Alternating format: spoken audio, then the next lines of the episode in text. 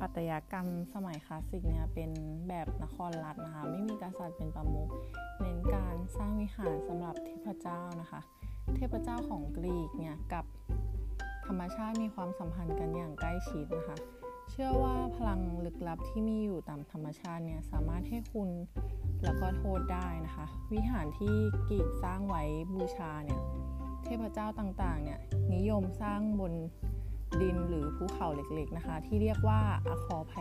ลิสนะคะ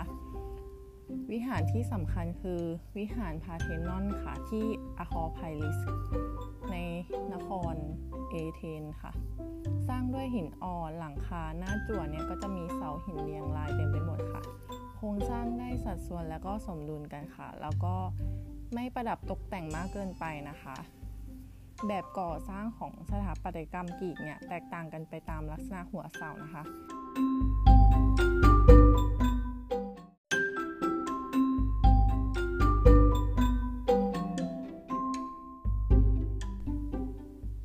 แบ่งออกเป็น 3 ประเภทนะคะ คือแบบดอริกนะคะ เป็นแบบดั้งเดิม ตัวเสาส่วนล่างใหญ่นะคะ แล้วก็จะเลี้ยวขึ้นไปเล็กน้อย ตามลำเสาเนี่ยแกะเป็นทางยาวค่ะ ข้างบนก็จะมีหินปิดทับวางไว้อยู่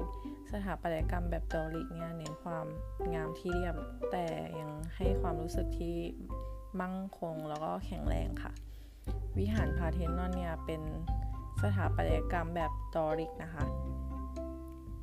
แบบไอออนิกค่ะ เสามีลักษณะเรียวกว่าแบบดอริก แผ่นหินบนหัวเสาเนี่ยเปลี่ยนจากแบบเรียบมาเป็นม้วนย้อยนะคะ ออก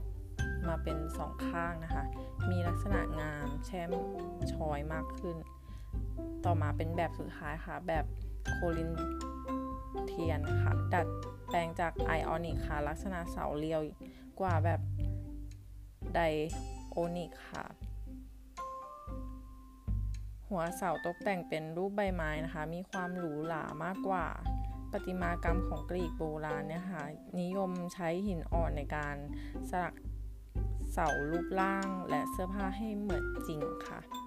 แล้วก็นิยมสลักรูปทั้งที่เกี่ยวกับศาสนาแล้วก็ชีวิตประจำวันของคนโดยทั่วทั่วไปค่ะ แล้วก็นิยมแสดงสรีระของมนุษย์ตามธรรมชาติตลอดจนการเคลื่อนไหวของกล้ามเนื้อนะคะ เช่น รูปสลักหนักคว้างจักนั่นเองค่ะ